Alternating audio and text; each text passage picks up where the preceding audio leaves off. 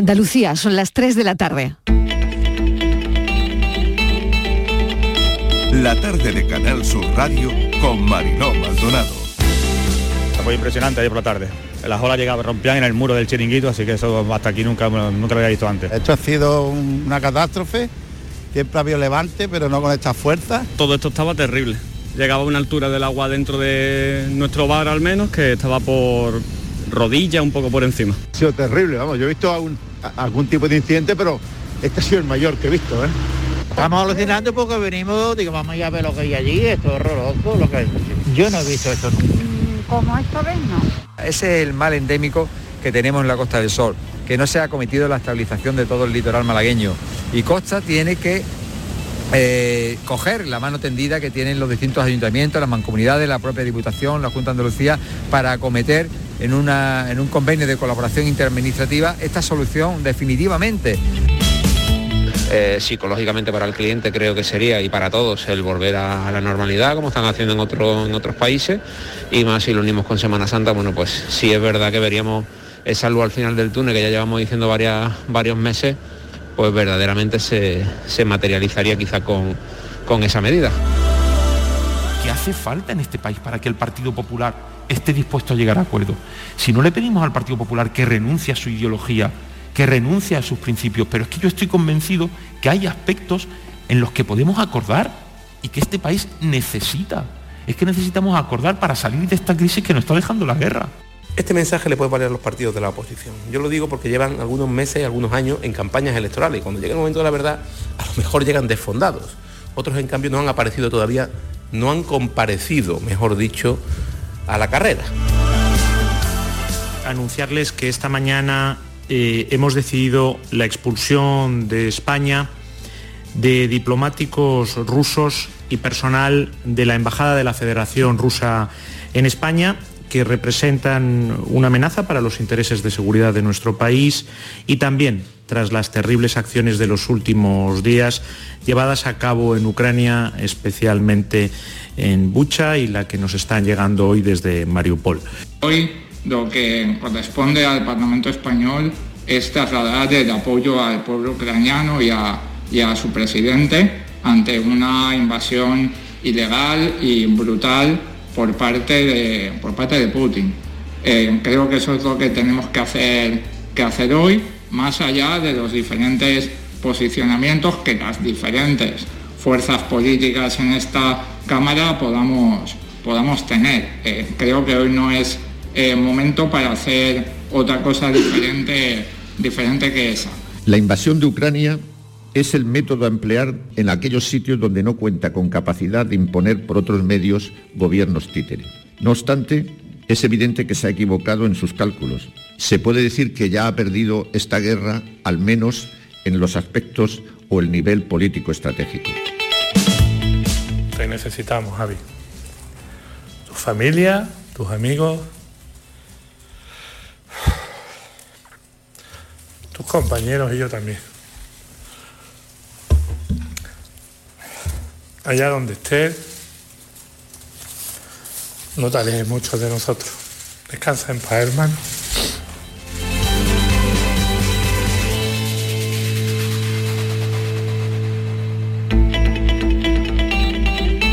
La tarde de Canal Sur Radio con Mariló Maldonado. Acaban de oír los sonidos del día, desplegamos el mapa de sonidos de este martes, están casi todas las voces en nuestra línea de audios, los protagonistas de la actualidad y todo lo que ha ocurrido hasta esta hora. Así marcha el día. Vamos a destacar algunas historias como las del temporal que nos azota, llueve con fuerza a esta hora, 3 y 4 minutos de la tarde en la Costa del Sol. La primavera todavía no lo es porque de repente es pleno invierno, llueve a ratos con mucha intensidad en la zona del estrecho, en el campo de Gibraltar, no ha parado cortadas algunas carreteras, el gran oleaje en la línea hasta 11 metros de altura las olas, lo nunca visto, la cota de nieve ha bajado y el viento está alterando toda la situación marítima, el viento y las olas. Muchos paseos marítimos cortados y chiringuitos destrozados a una semana de la Semana Santa. Un levante nunca visto, como han oído en nuestra línea de audios, en el campo de Gibraltar. Enseguida vamos con la última hora. Hoy vuelta al asunto de las mascarillas en la Comisión de Salud Pública sobre el asunto de quitar las mascarillas en interior. No lo avala la Junta hasta después de las fiestas de primavera porque algunos expertos hablan de un futuro repunte. Mañana, Consejo Interterritorial del que estaremos muy pendientes. Hoy los datos de la pandemia, una incidencia nos deja de 250 casos por cada 100.000 habitantes y 46 fallecidos desde el viernes. Ya saben, martes y viernes es cuando podemos facilitar los datos a los oyentes. Cosas que también nos interesan hoy. Aprobación del nuevo bachillerato. A partir del curso que viene habrá cinco tipos de bachilleratos. Ahora hay tres. Se mantiene ciencia y tecnología, humanidades y ciencias sociales y artes, que se divide en dos, escénicas y plásticas. Y se suma una nueva, bachillerato general, pensado para alumnos que quieren una formación más flexible para carreras como turismo, comercio, por ejemplo, o educación infantil. Son algunos ejemplos. Los alumnos podrán tener el título de bachillerato con un suspenso si se tiene un 5 de media. Voces a favor y voces en contra. El Consejo de Estado duda de que el nuevo bachillerato prepare para el empleo. Y de la guerra, de la guerra en Ucrania, una de las imágenes de la tarde será Zelensky, que hablará a las 5 en el Congreso de los Diputados. Aquí podremos comentar lo que se diga esta tarde en el programa, a ver qué nos dice. La intervención será de media hora aproximadamente por seguridad. El mensaje de esta tarde llega después de su visita a Bucha ayer. El presidente de Ucrania ya ha confirmado 800 muertos que han sido retirados de las calles. El presidente de Ucrania cree que todo lo que se ha descubierto en Bucha y lo que está por descubrirse en otras ciudades de Ucrania dificulta las negociaciones con Rusia. De hecho, durante toda la mañana a las redacciones siguen llegando asesinatos de civiles en ciudades del entorno de Kiev. La masacre podría ser aún peor, cree el ministro de Exteriores ucranio. Ha dicho que Rusia es peor que el ISIS en escala de crueldad. En Borodianka es un nuevo nombre que hemos conocido hoy, Borodianka, donde en esa misma zona las autoridades han descubierto los cuerpos de cinco personas, incluida la alcaldesa de ese pueblo, su marido y su hijo. Seguimos impactados y recibiendo imágenes de Bucha y ahora también empezamos a hablar de Borodianka. Para Rusia es todo un montaje cinematográfico y propagandístico de Ucrania, pero Michelle Bachelet, la alta comisionada para los derechos humanos de la ONU, está horrorizada literalmente por las imágenes y ha pedido una investigación independiente que empiece con la exhumación e identificación de los cuerpos que se han encontrado en Bucha. A todo esto, Rusia sigue atacando mientras seguimos impactados por las imágenes de la devastación de las calles y estamos recibiendo ya, como les digo, las de Borodianka. Rusia continúa atacando. Macron que sugiere el embargo del crudo y gas de Rusia, algo por lo que apuestan abiertamente los países bálticos, pero Scholz, el canciller alemán, se resiste a ello por la enorme dependencia que tiene Alemania de la energía rusa. A Europa le está costando dar ese paso, pero la presión es creciente. La Casa Blanca ha dicho esta noche que Rusia ya no debe formar parte del Consejo de Derechos Humanos de Naciones Unidas, un gesto que va más allá de un mero simbolismo. Se sigue insistiendo que Putin debería ser sometido a un juicio por crímenes de guerra. Lo dice Biden, lo dice Macron y lo ha dicho también Sánchez. Europa sigue discutiendo sobre las sanciones a Rusia, pero lo cierto y verdad es que ya queda muy poco margen. Ha empezado el desfile de expulsiones diplomáticas como represalias. España también ha decidido expulsar a los diplomáticos rusos, es noticia de última hora, que quedaban en nuestro país. Hoy reunión del Consejo de Seguridad de la ONU. Hoy Rusia piensa rebatir con pruebas empíricas que ellos no tienen nada que ver con la matanza de Bucha. Así que todo esto está abierto durante la tarde y por supuesto este programa estará muy pendiente a todo lo que ocurra. Bienvenidos a la tarde.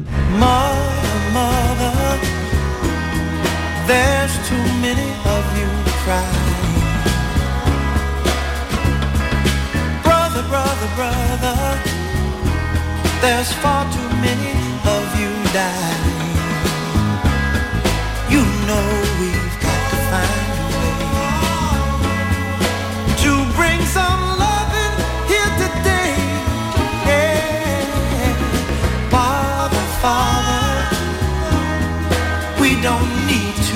escalate. You see, war is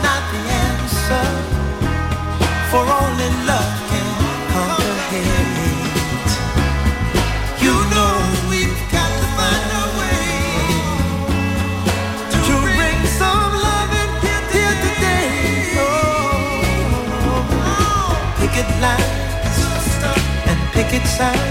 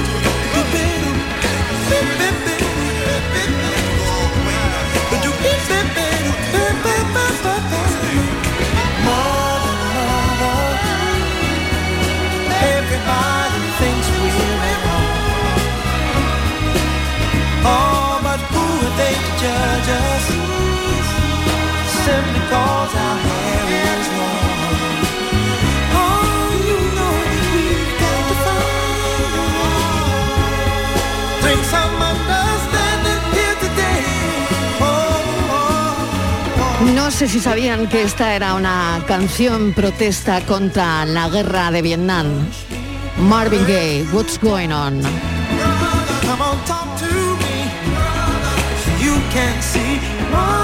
Esas canciones que se forjaron en las protestas contra la guerra de Vietnam, en un conflicto que duró 20 años, en el que hubo gente como Marvin Gaye su hermano participó en la guerra de Vietnam y él escribió esta canción, What's Going On?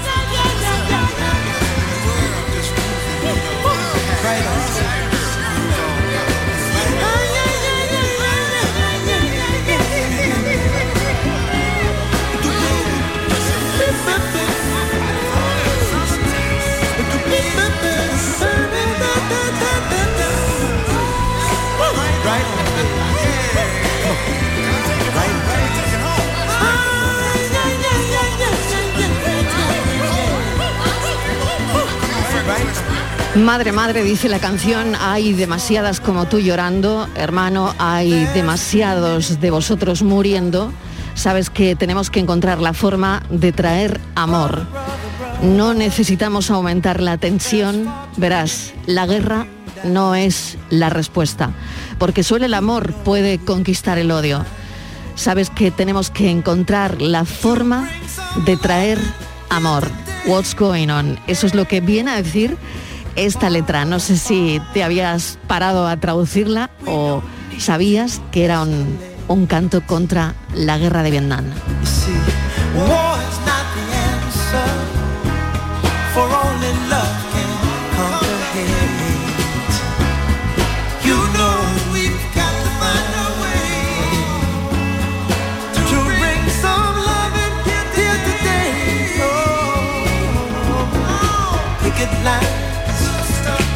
Picket signs. Don't punish me with brutality. Talk to me so you can see. Oh, what's going on? What's going on? What's going on? Yeah, what's going on? Oh, what's going on? Oh, right on. Por otro lado, el último informe de Naciones Unidas dice que nos queda muy poco tiempo para revertir las consecuencias del calentamiento global. Dice que tenemos solo dos años por delante para rebajar las emisiones porque se duplica el grado y medio en la cumbre de París, de lo que se dijo en la cumbre de París. Así que hoy tenemos también sobre la mesa ese último informe de Naciones Unidas que dice que nos queda poco tiempo para revertir las consecuencias del calentamiento global. Y el temporal se ceba con las playas de las costas eh, de la costa andaluza, de todo el litoral, el viento y la lluvia han provocado pues lo más doloroso, ¿no? El corte de los paseos marítimos de chiringuitos a una semana de la tan ansiada y esperada Semana Santa de la recuperación. Estíbaliz Martínez, mesa de redacción. Hay que ser positivos. Hay que ser positivo, Marilo, y muchos ya eh, no paran, Marilo, ni comen para poner todo a punto si es posible antes de esa Semana Santa, porque la situación está siendo complicada en todo el litoral, pero sobre todo Málaga y Granada, ¿no? Hay aviso naranja con fenómenos costeros y va a haber que esperar a que pase todo ese temporal para evaluar los daños a pocos días, como tú decías, de la Semana Santa. Si nos vamos a Málaga, mm, Mariló, los paseos marítimos de Málaga capital se han cortado y son muchos los municipios de la Sarquía y la costa occidental los que presentan grandes desperfectos en playas y en chiringuitos. El paseo marítimo, por ejemplo, de Pedregalejo es otro punto afectado donde el agua ha alcanzado también los chiringuitos de la zona, igual que en los baños del Carmen, en Málaga capital, donde los restaurantes están soportando los efectos del fuerte oleaje. Las olas han arrastrado la arena en numerosas zonas de la Sarquía, entre ellas Torre de Benalgalbón, Caleta de Vélez, Torrós, Rincón de la Victoria y Vélez Málaga. Granada, Marilo, también graves daños en el litoral de Granada, cuyas playas han sufrido una regresión con pérdida de arena, desperfectos en chiringuitos y destrozos en varios paseos marítimos. El fuerte oleaje que azota toda la costa tropical de Granada es de más de 6 metros de altura según la AEMET y está causando, pues como tú decías, graves destrozos, ¿no? Tanto en las playas como en los chiringuitos. Una situación de catástrofe y emergencia, según la Comunidad que ahora mismo dice que es más necesario que nunca instalar espigones en este litoral granadino.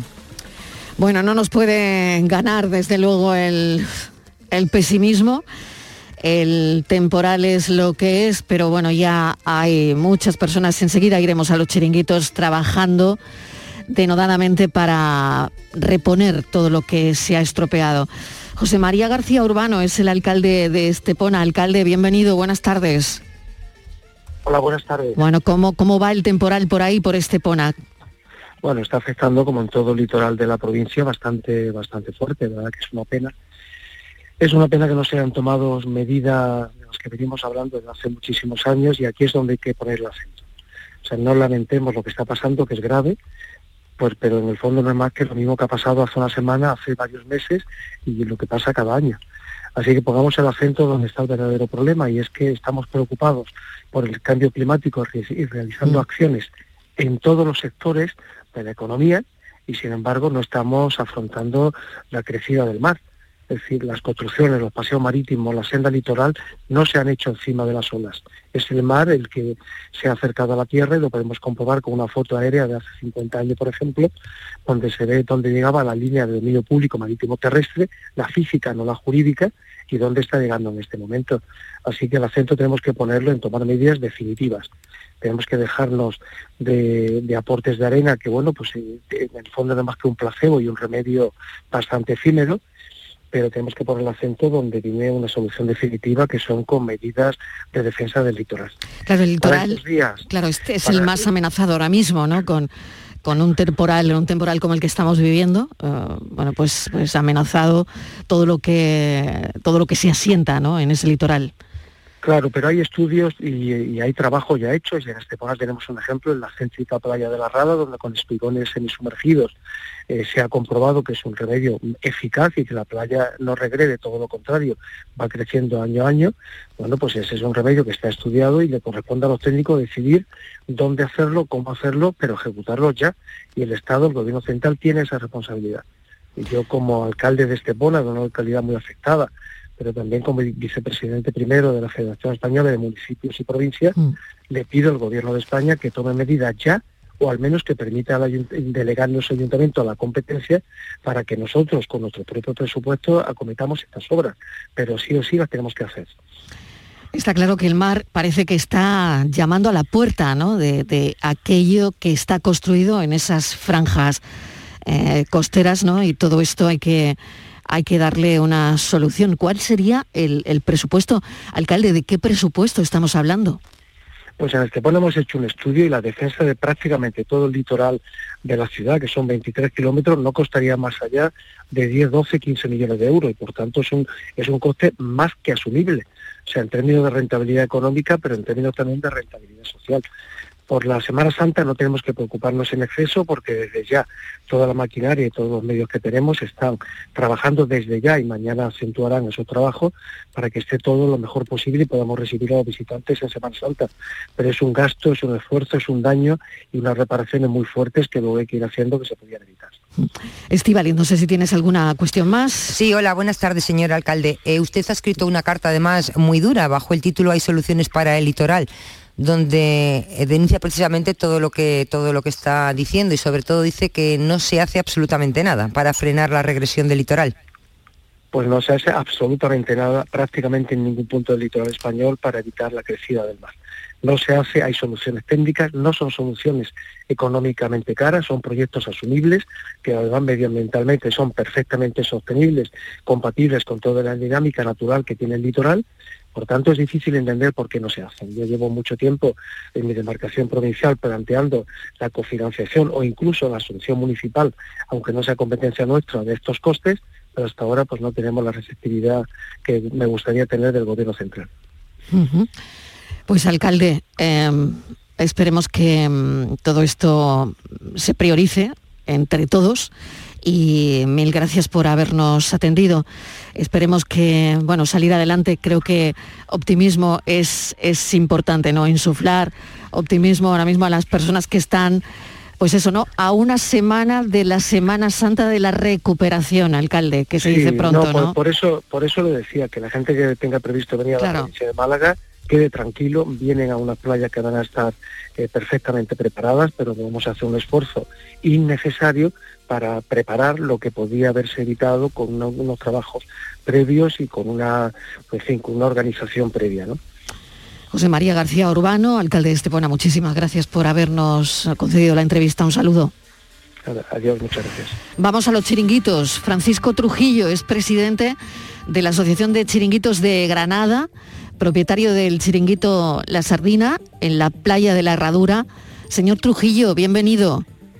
Hola, muy buenas tardes. Bueno, ¿cómo está la situación a esta hora?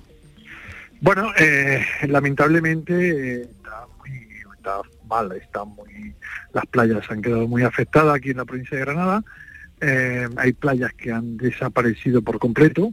Tenemos dos, una que es playa de Cotobro y otra que es playa Granada, en una en Armuñeca y otra en Motril, que han desaparecido después grandes destrozos en paseos marítimos, en mobiliario eh, de playa, tanto pasarelas como eh, los típicos parques biosaludables que hay también en, en las playas, se lo ha llevado el mar todo. Afortunadamente esta vez los chiringuitos se han visto, aquí en la provincia de Granada se han visto poco afectados, pero vemos como cada vez las playas están, están perdiendo metros. Nosotros llevamos ya mucho tiempo demandando eh, que se actúe urgentemente sobre el litoral de Granada. La verdad que hay un plan de, de protección del litoral que se hizo en el año 2017, el cual pedimos a las autoridades, tanto la Dirección General de Costas como, como a todas las autoridades competentes del Ministerio de Medio Ambiente, que, que lo ejecuten urgentemente. Es un plan caro, es un plan muy asumible por parte del Ministerio, pero nada, no, no, no lo hacen y cada vez peor y cada vez será mucho más difícil solucionar el problema en las playas de Granada. Y ahora mismo, señor Trujillo, eh, usted que controla todos los chiringuitos de la zona, ¿hay posibilidad de que esta semana se puedan poner en marcha algunos? Sí, no, todos, todos van a Todos, estar preparados para sí, sí, para de cara a la Semana Santa, el 100% de nuestro establecimiento. Claro, es, es contrarreloj ahora mismo, ¿no? Es, Sí, totalmente, es claro, organizar claro. todo contrarreloj y limpiar, me Claro, imagino, barro y reponer barro, lo que todo. se ha destrozado, ¿no? Sí, claro, eh, pero, pero vamos, estamos convencidos, eso va a pasar, eh, vamos a estar en perfecto estado. eh, mañana, el viernes, estamos en perfecto funcionamiento, todo. Eh, así que todo el mundo que quiera visitar nuestras playas van a estar en perfecto estado. Ahora, claro, aquí se están haciendo unos trabajos que se harán también por parte de la Dirección General de Costa, que es tirar dinero al mar. Es lo que nosotros siempre le reclamamos a ellos. Oye, ¿por qué no hacéis ya un- una obra duradera? ¿Eh? ¿Por qué vienen ahora si gastan 100, 200, 300 mil euros, 400 mil euros en arreglar una playa y sabemos que si tenemos suerte, si tenemos suerte, mucha suerte, va a durar este verano que viene. En septiembre, en octubre ya desaparece otra vez. ¿Por qué no se hace ya la obra definitiva para afianzar esa playa, para asegurarla y no tengamos que seguir tirando miles y miles de euros al mar inútilmente? Es lo que nosotros le vamos a pedir y le pedimos a la Dirección General de Costa. Me imagino que para reponer todo, no sé, ¿usted ha valorado la cuantía de, de los daños? Ahí No, mayor, todavía no, ¿no? mayormente es limpieza, Ujú. eh, prepararlo todo y que esté limpio. ¿no? Como le he dicho antes al principio, nosotros esta vez, en este temporal, afortunadamente no tenemos daños muy muy significativos. Sí es verdad que hay un chiringuito en, en la playa, en, en Playa Belilla, en la Muñecar, pero este chiringuito se viene ya siendo afectado por los temporales bastante tiempo y estamos ahí a ver si ya se le cambia la ubicación. Pero en, en regla general no no hay como otras veces que si nos ha afectado muy de lleno con rotura de cristaleras, mesas, mobiliario. Este, esta vez este temporal por lo menos ha respetado a los chiringuitos, no ha respetado a la playa, pero sí a los chiringuitos. Se ha tragado la playa literalmente, ¿no?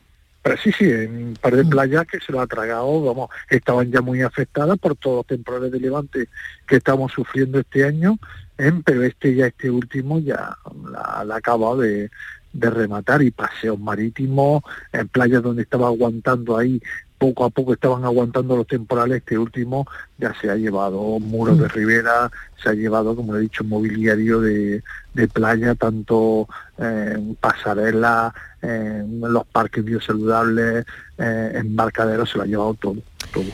Pues señor Trujillo, Estivali, no sé si tienes alguna cuestión más, pero bueno, es, eh, es tremendo y, y yo insisto ¿no? en que tenemos que estar optimistas, ¿no? porque a pesar de, de- de todo esto, bueno, pues estamos en, en la que podría ser la Semana Santa de la recuperación y, y desde luego no hay que perder de vista todo eso, Estivaliz. No, nada, desearles mucha suerte eh, y que tengan ustedes una Semana Santa, pues como se merece, porque hemos pasado dos años muy difíciles y Sí. a cuatro o cinco días de que empiece, pues un, un susto de estos, ¿no? Entonces, No, pero pues, sí, pero sí van a estar las playas en, Granada, el esfuerzo que está haciendo el ayuntamiento, hay ayuntamientos que ya desde esta mañana temprano están preparándolo y están arreglando ya tramos de playa y nosotros vamos a estar en perfecto estado de cara a la Semana Santa y con muchísimo optimismo y de aquí hago un llamamiento a todo el mundo que nos esté escuchando que van a estar en perfecto estado. La provincia de Granada va a estar en perfecto estado de cara a la Semana Santa. Señor Trujillo, mucha suerte y desde aquí a Muchas todos gracias. los que ahora mismo se encuentran en la situación que estamos contando eh, con los chiringuitos del revés y con la situación que estamos viviendo y que hemos vivido durante toda la mañana especialmente y desde ayer. Señor Trujillo, gracias, suerte.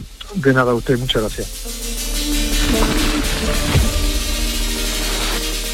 Casi casi las tres y media de la tarde hemos pensado en hablar de cómo, cambiando de asunto, eh, cómo se comunican eh, las guerras, la comunicación en, en momentos de guerras.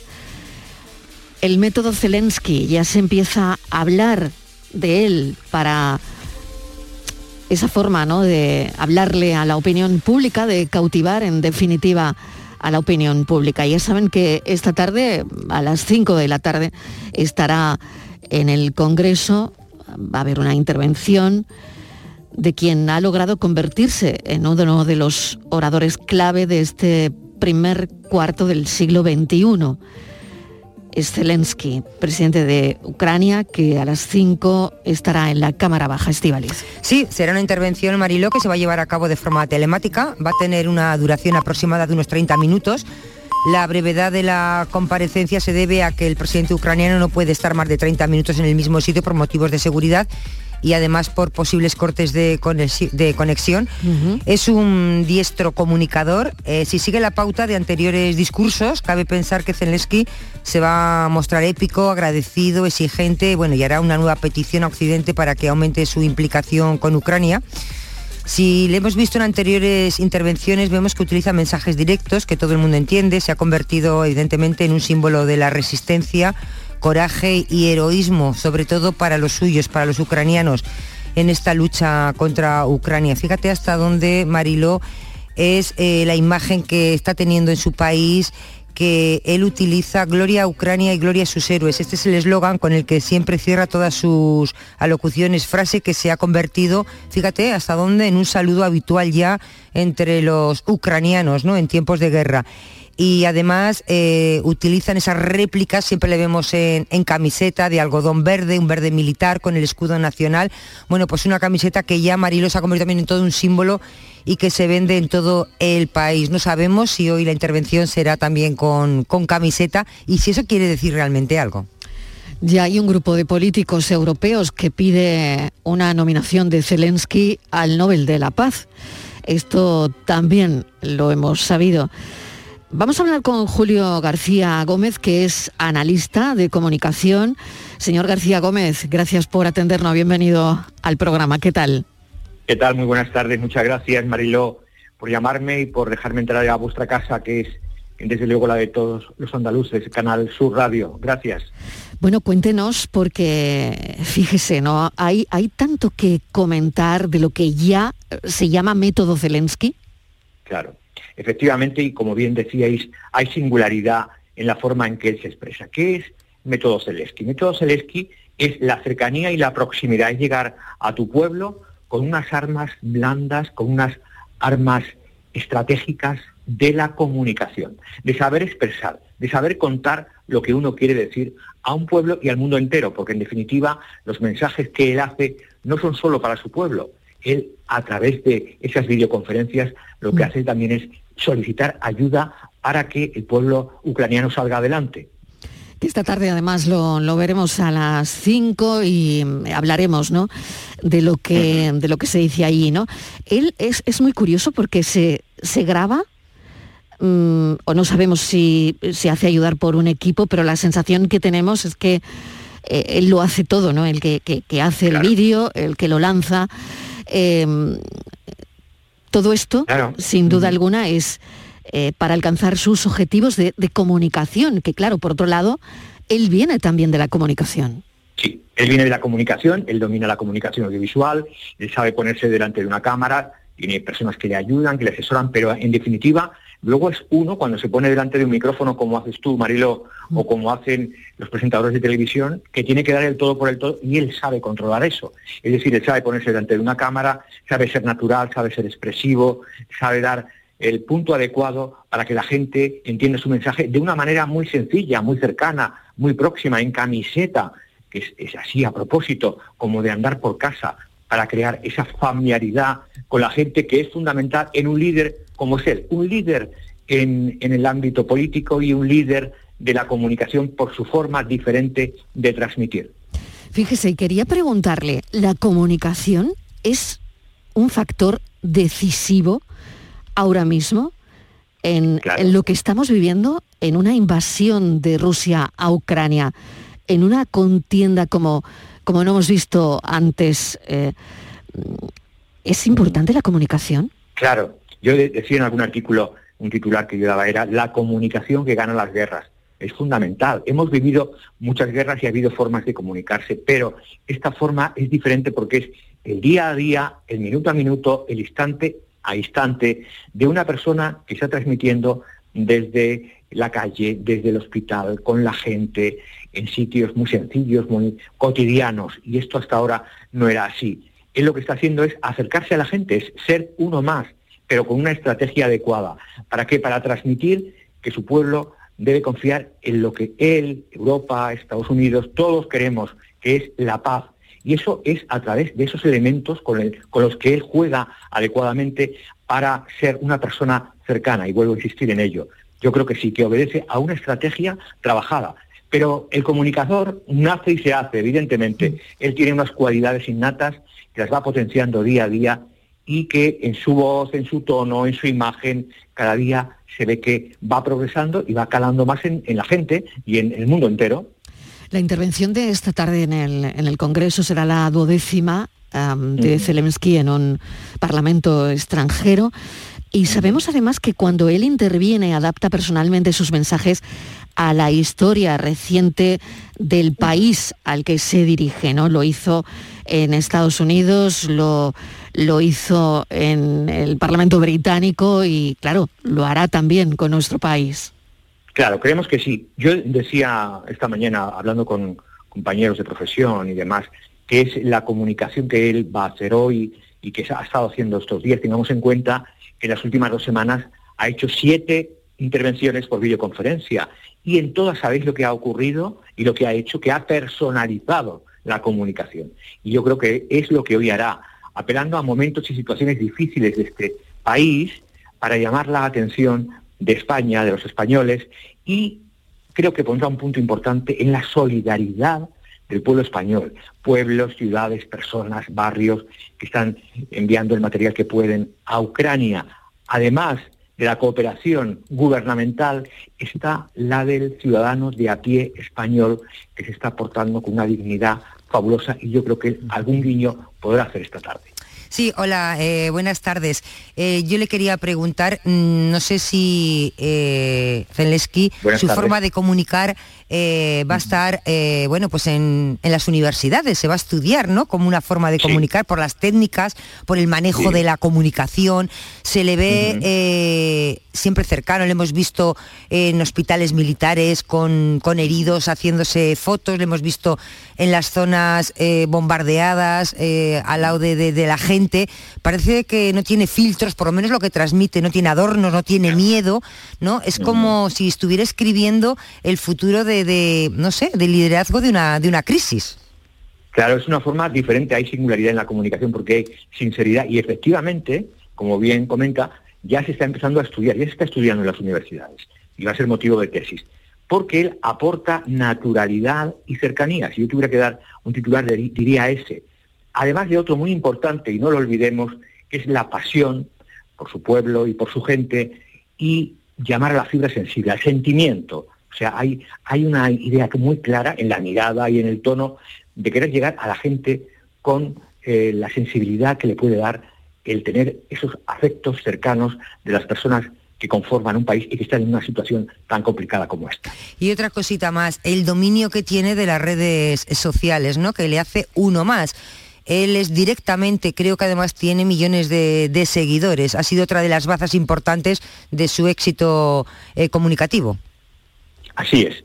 Él maneja muy bien las emociones y él maneja muy bien las redes sociales. Eh, debe ser un poco comedido. Tampoco ya sabéis que no, no podemos abusar de las redes sociales porque podemos saturar, pero él hasta ahora lo está llevando bastante bien.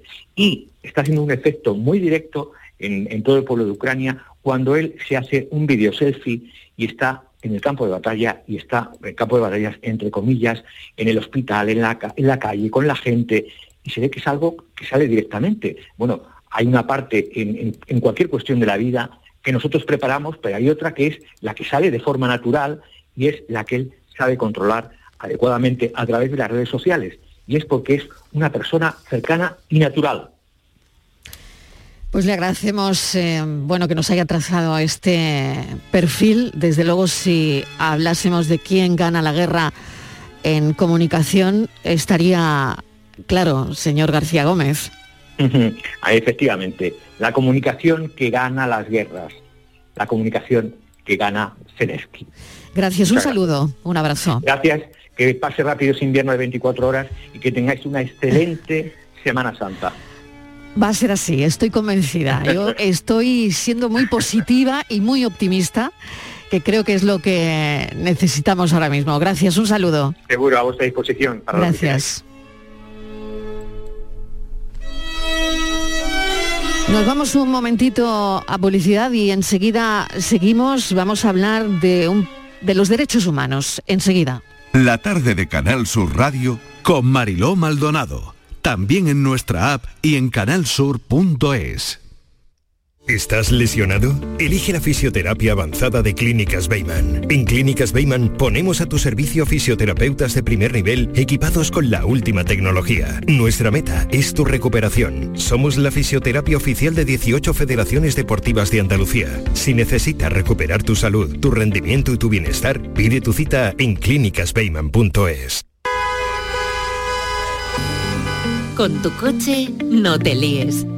Conmigo te mueves seguro, eres puntual, ahorras, llegas donde quieras y contaminas menos. Transporte público de Andalucía, seguro, económico y sostenible. Andalucía. 17 millones de euros. 17 millones de euros. Vale, tus hijos están echando a suertes quien te acompaña al cine y quien pierde va. Pero recuerda, son 17 millones de euros. Ya puedes comprar tu cupón del Extra Día de la Madre de la ONCE. El 1 de mayo, 17 millones de euros. Extra Día de la Madre de la ONCE. Compensa y mucho. A todos los que jugáis a la 11, bien jugado. Juega responsablemente y solo si eres mayor de edad. La mañana de Andalucía con Jesús Vigorra es tu referencia en la radio. Con la última hora del día. Toda la actualidad. La información más cercana que buscas y el mejor entretenimiento. La mañana de Andalucía con Jesús Vigorra. Contigo desde las 6 de la mañana. Quédate en Canal Sur Radio. La radio de Andalucía.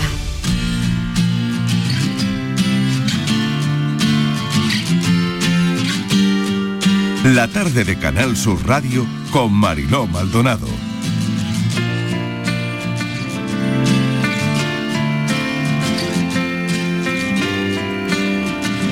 Les decía que íbamos a hablar de derechos humanos y es que desde el 27 de febrero hasta mediados de marzo, la ONG Human Rights Watch, la verdad es que documentó casos en los que las fuerzas rusas cometieron lo que constitu- constituirían crímenes de guerra contra civiles en zonas ocupadas en las regiones de Kharkov y Kiev. Esto solo hasta mediados de marzo. Claro, deberíamos ahora incluir todo lo que ha ocurrido y todo lo que estamos contando de las calles de Bucha y también de Borodianka. Vamos a saludar a César Muñoz, que es investigador senior de Hum- Human Rights Watch, una organización, como saben, de derechos humanos, no gubernamental y sin fines de lucro, y que está mm, conformada por eh, aproximadamente 400 miembros situados en todo el mundo. César Muñoz, bienvenido, gracias por atendernos. Gracias a ustedes, un placer estar aquí. Sí, bueno, pues cuéntenos eh, cómo, cómo están actuando y qué les parece todo lo que está ocurriendo y cómo se van a poder documentar estos crímenes de guerra. Sí. Miren, nuestra organización eh, se dedica a documentar violaciones de derechos humanos en todo el mundo en base al derecho internacional, en este caso el derecho internacional humanitario, que es el que se aplica en conflictos armados. Y nuestro trabajo es eh, encontrar evidencia de violaciones de, pues, de los tratados, ¿no? Y la evidencia, le digo que es contundente de que ha habido eh, crímenes de guerra en, en Ucrania cometidos por las fuerzas rusas. Tenemos dos tipos de casos documentados. Uno es el uso indiscriminado mm, de la fuerza contra civiles. Entonces, por ejemplo, hemos documentado el, el uso de munición eh, de bombas de racimo, que es, es un tipo de munición que, que hay un proyectil principal eh, que se abre eh, en vuelo y eh, despe- desperdiga una munición de menor tamaño y que es indiscriminado. O sea, eh, no- no- mm, cuando tú usas ese tipo de, de- de munición en una zona residencial, pues cualquiera que esté allí va a morir. Entonces no hay una discriminación entre un objetivo militar legítimo y los civiles. Eso lo ha, sido usado por, por Rusia en, en varios lugares de, de Ucrania. También hemos visto eh, eh, el bloqueo a civiles que quieren huir de una zona en combate. Eso también puede constituir un crimen de guerra. Los porque- corredores humanitarios, ¿no? Exactamente, o sea, tú Claro, no- de, de entrada todavía Cruz Roja estamos esperando a que llegue a Mariupol. Claro. Exactamente, o sea, eso es eso es una violación de las de las reglas que se aplican en un conflicto armado, porque la guerra no es contra los civiles, ¿no? Entonces el primer tipo de casos que hemos documentado y el segundo tipo de casos es eh, casos de, posibles crímenes de guerra contra personas específicas. Entonces nosotros hemos documentado, por ejemplo, siete ejecuciones sumarias por parte de, soldados rusos en base a declaraciones de testigos que estuvieron allí, que lo vieron. Claro, las leyes de guerra ahora mismo prohíben el asesinato intencionado, la violación y otros actos de, de violencia, la tortura, el trato inhumano de los combatientes capturados y de los civiles bajo custodia. Pero lo que hemos visto, que, que todavía estamos impactados, impresionados, ¿no?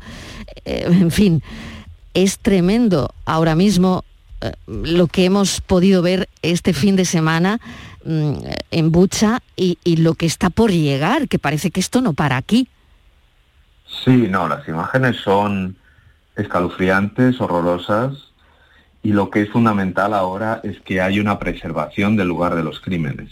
O sea, es fundamental que esa evidencia, o sea, eh, eh, esa evidencia que está allí de las fosas, fosas comunes que se han encontrado, los cuerpos que están en el suelo, eh, hemos visto imágenes de, de personas obviamente con las, con las manos atadas, con tilos en la nuca.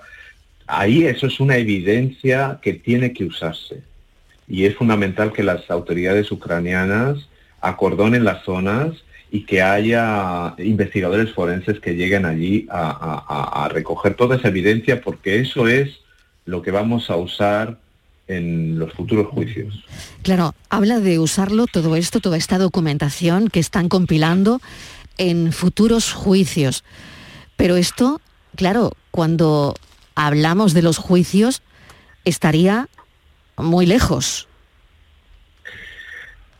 Sí, puede que ser lejos, pero, pero, pero eh, va- van a ocurrir. Yo espero que ocurran y nosotros, nuestro trabajo como Human Rights Watch es, es recoger la máxima evidencia posible, inclu- incluso los casos donde nosotros tenemos testigos, porque queremos que los responsables de esos crímenes atroces eh, paguen por ellos. Y hemos visto, nosotros trabajamos en, en otros conflictos y a veces tarda, se tarda décadas, pero la justicia puede llegar. Mire, solo esta semana, esta semana va a comenzar el juicio de un eh, líder de una milicia, eh, Ali Kosei, que cometió crímenes atroces en Darfur hace casi 20 años y va a ser juzgado en la Corte Penal Internacional esta semana. Eh, entonces, sí, eh, va- probablemente va, a tardar, pero es fundamental que tengamos esta evidencia ahora, ahora es el momento de recogerla. Esta documentación que estáis recogiendo como poco escalofriante, pero no sé, eh, César, si esto eh, es algo absolutamente insólito por su experiencia, ¿qué diría? Bien, desgraciadamente no es insólito. O sea, hemos visto abusos en conflictos armados en el, en el, en el pasado. eh, eh, eh, es insólito, digamos, por ejemplo, el, el tema del- de las bombas de racimo que, que le he explicado. Ha habido en las últimas décadas un movimiento para prohibirlas en el mundo. Eh, entonces sí que hemos avanzado en ese, en es- en ese sentido. Y, y digamos, el, la reacción eh, de la comunidad internacional, de las personas comunes de rechazo a este tipo de atrocidades, ayuda, porque que- queremos construir un mundo donde no pueda, no, no ocurran este tipo de, abusos y, y que cuando ocurran es fundamental de que haya juicios, es fundamental, porque si no hay rendición de cuentas va- van a continuar. Señor Muñoz, eh, buenas tardes. Yo le quería preguntar por todo esto que está pasando, por las leyes de la guerra, que desde luego, eh, según las leyes, creo que se están, no se está cumpliendo ninguna porque todas se están cumpliendo violaciones, asesinatos, de todo. Cuando vemos las imágenes de la matanza de Bucha, bueno, ya sabemos lo que ha dicho Rusia, ¿no? Dice que esas imágenes que son un montaje, Eh, el Ministerio de Defensa asegura que ni un solo habitante de la ciudad ucraniana ha sido herido por su ejército mientras estuvo bajo el control de las fuerzas de Moscú. Incluso llegan a decir que en las imágenes se ven perfectamente como eh, personas que supuestamente, o vamos, cadáveres que levantan el brazo, que no hay ninguno con signos de descomposición.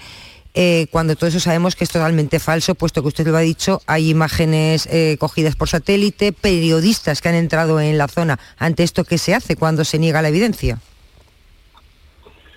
Pues mire, eh, recoger, la, o sea, recoger las pruebas. Rusia Mm. claramente está llevando a cabo una campaña de desinformación, como ha hecho en el pasado en otras circunstancias. eh, y, y- y- y por eso es tan importante tener evidencia, por ejemplo, forense. de- de- de- de- y, afortunadamente ahora, por ejemplo, nosotros contamos con, con evidencia de satélite, ¿no? Eh, eso es muy útil porque se puede determinar eh, el cambio en, en- en- digamos, en los objetos en el terreno eh, con el tiempo. Entonces dicen, ah, no, eso no ocurrió cuando yo estaba allá, pero bueno, vamos a ver la imagen del satélite, ¿no? Nosotros tenemos un equipo en Human Rights Watch que se dedica específicamente a eso, a, a analizar imágenes de satélite, imagen, también usamos vídeos de, eh, que son publicados en las redes sociales, eh, que confirmamos con testigos o, con, o con otro tipo de información. Hicimos un caso de ese en, en- Ucrania recientemente y eso puede servir para desconstruir esta, este discurso de Rusia. Lo que yo diría es que los responsables de, crímenes de guerra no solo son las personas que violan y las que aprietan el gatillo, el gatillo y que ejecutan, sino también los comandantes, los comandantes que dieron la orden o que permitieron que eso ocurriera. Pues César Muñoz, le agradecemos enormemente, me quedo sin tiempo, desde luego agendamos su teléfono, le agradezco enormemente que nos haya atendido. Sabemos que está muy ocupado, nos habla desde Brasil además, así que mil gracias, de verdad, y menos mal que tenemos personas con, trabajando en estas ONGs que puedan documentar la verdad, que puedan documentar lo que está ocurriendo y que esto servirá desde luego para, para el futuro. Gracias, un saludo. Gracias a ustedes, adiós. Vamos con la foto del día, Virginia Montero. La imagen de hoy es la propuesta por Esther Lobato. Se ha dedicado al fotoperiodismo durante 25 años, los últimos 17 en el diario El Mundo. Actualmente es fotógrafa en la Consejería de Cultura. A lo largo de su carrera ha hecho malabares para conciliar su pasión por la fotografía con la crianza de sus hijas. Y ya saben nuestros oyentes que pueden ver la foto del día en nuestras redes sociales, en Facebook, La Tarde con Mariló Maldonado y en Twitter, arroba La Tarde Mariló. Buenas tardes. He seleccionado como foto del día una imagen del gran fotógrafo Raúl Doblado, fotoperiodista del diario ABC. Es una captura que transmite perfectamente el presente y futuro inmediato de Sevilla. En este caso en concreto podemos hacer alusión a una imagen vale más que mil palabras. En la foto aparece la giralda, en este caso doble, ya que se refleja en el cristal desde donde ha sido tomada. La imagen nos cuenta la preparación de la tan deseada y esperada Semana Santa, después de dos años sin ella. Los palcos de la Plaza de San Francisco bajo la atenta mirada de la Giralda y todo esto bañado por la lluvia tan necesaria y a la vez tan deseada. La foto en definitiva nos habla de la cara y la cruz de una misma moneda. Dos situaciones esperadas y deseadas, pero que no tendrían que encontrarse en el mismo momento. La luz, los colores, las fachadas mojadas, los nubarrones grises nos conectan perfectamente con la incertidumbre del momento. Gracias Raúl Doblado por tu mirada y por compartirla con todos nosotros. Me quedo, me quedo con esa frase, dos situaciones que no deberían encontrarse en el, en el mismo momento. Fotoperiodistas que nos traen sus imágenes del día. La tarde de Canal Sur Radio con Mariló Maldonado. También en nuestra app y en canalsur.es. Vente a Dimarsa, ponte en mis manos y dile chao, dile chao, dile chao, chao, chao, empieza ya tu autoconsumo, nuestro petróleo es el sol. Leques fotovoltaicas Dimarsa y despreocúpate de la factura de la luz. Dimarsa.es. Transportes Cariño. Trasladamos tu vehículo a cualquier punto de España o Europa con rapidez, seguridad y total garantía. Nuestro secreto, ofrecer a cada cliente un servicio adaptado a sus necesidades, siempre en los plazos establecidos. 958 61 48 99. Transportevehículos.es. Más de 60 años al servicio de nuestros clientes. ¿Quieres ser millonario?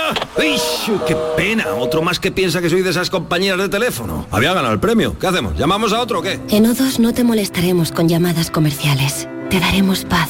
Fibra 300 megas y móvil 25 gigas por 38 euros. Infórmate en odosonline.es o en el 1551. Venga, vámonos despacito, mi arma. Lo bueno siempre se hace esperar.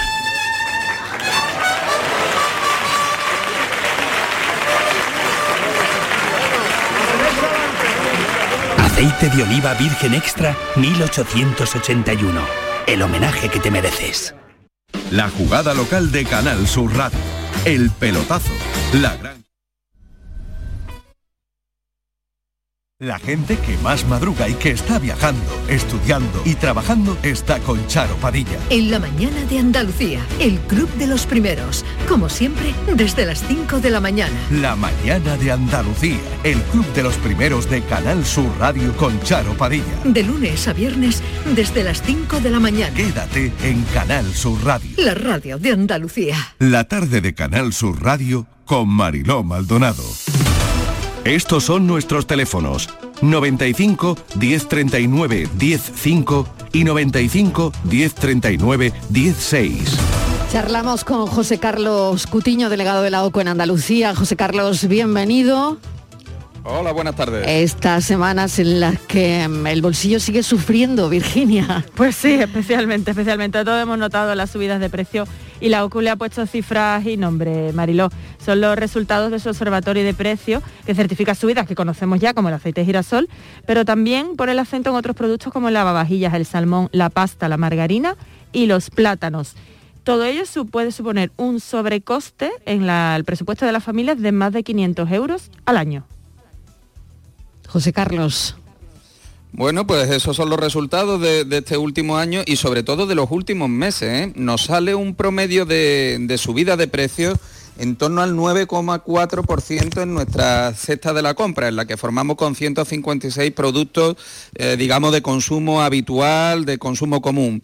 Eh, efectivamente, la- las diferencias son importantes. Hasta un 84% de los productos analizados, eh, 131, han subido de precio además con subidas importantes, hablabais del tema de los aceites, ¿no? El aceite de, girasol, eh, que ha subido casi un 50%, pero es que el aceite de oliva suave se ha ido al, a más del 50, exactamente al 53,6.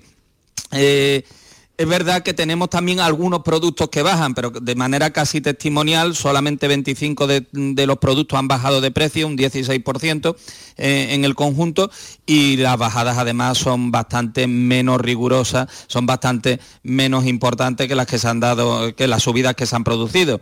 Eh, curiosamente, ha bajado, por ejemplo, el solomillo de cerdo, lo cual seguramente que alegrará más de uno. Eso será de, de lo poco que ha bajado, ¿no, José Carlos? De lo poquísimo, Vale. de lo poquísimo. Vale, bueno, pues mira. Además, además Mariló, es curioso que del 9,4% que decía, que decía José Carlos, en los dos meses y medio que van desde el 20 de diciembre hasta el 8 de marzo de este pasado mes, la subida ha sido de un 5,1. O sea, del 9,4% en un año, 5,1 ha sido en dos meses solamente.